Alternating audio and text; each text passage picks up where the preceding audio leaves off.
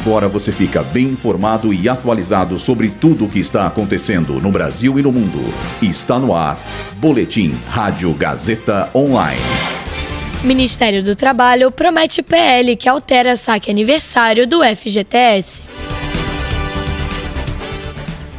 São Paulo anuncia que vai utilizar livros didáticos digitais a partir do sexto ano. Saiba as novidades da Copa do Mundo Feminina. Eu sou Luísa Borgli e essa é a segunda edição do Boletim Rádio Gazeta Online. O Ministério do Trabalho está redigindo o esboço de um projeto de lei com o objetivo de mudar as regras do saque aniversário, medida criada durante o governo Bolsonaro. Contudo, devido à oposição ao projeto, a Casa Civil pediu alterações à pasta. A expectativa do governo federal é que o texto chegue ao Congresso Nacional até o fim da próxima semana.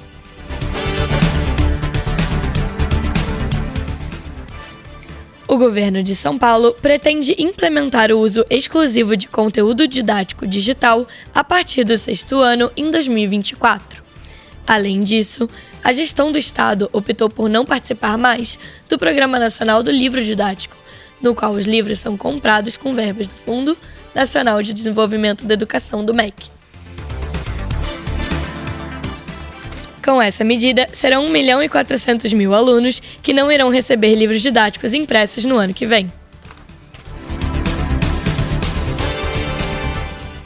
Hoje, houve quatro jogos da primeira fase de grupos da Copa do Mundo Feminina.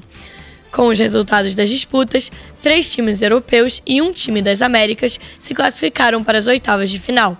São eles Holanda, Dinamarca, Inglaterra e Estados Unidos.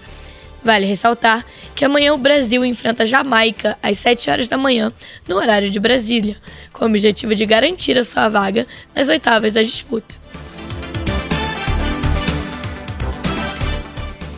Esse boletim contou com o roteiro de Luísa Borgli e Heloísa Rocha, suporte técnico de Agnoel Santiago, supervisão técnica de Roberto Vilela, supervisão pedagógica de Rogério Furlan, direção da Faculdade Casper Libero, Marco Vale.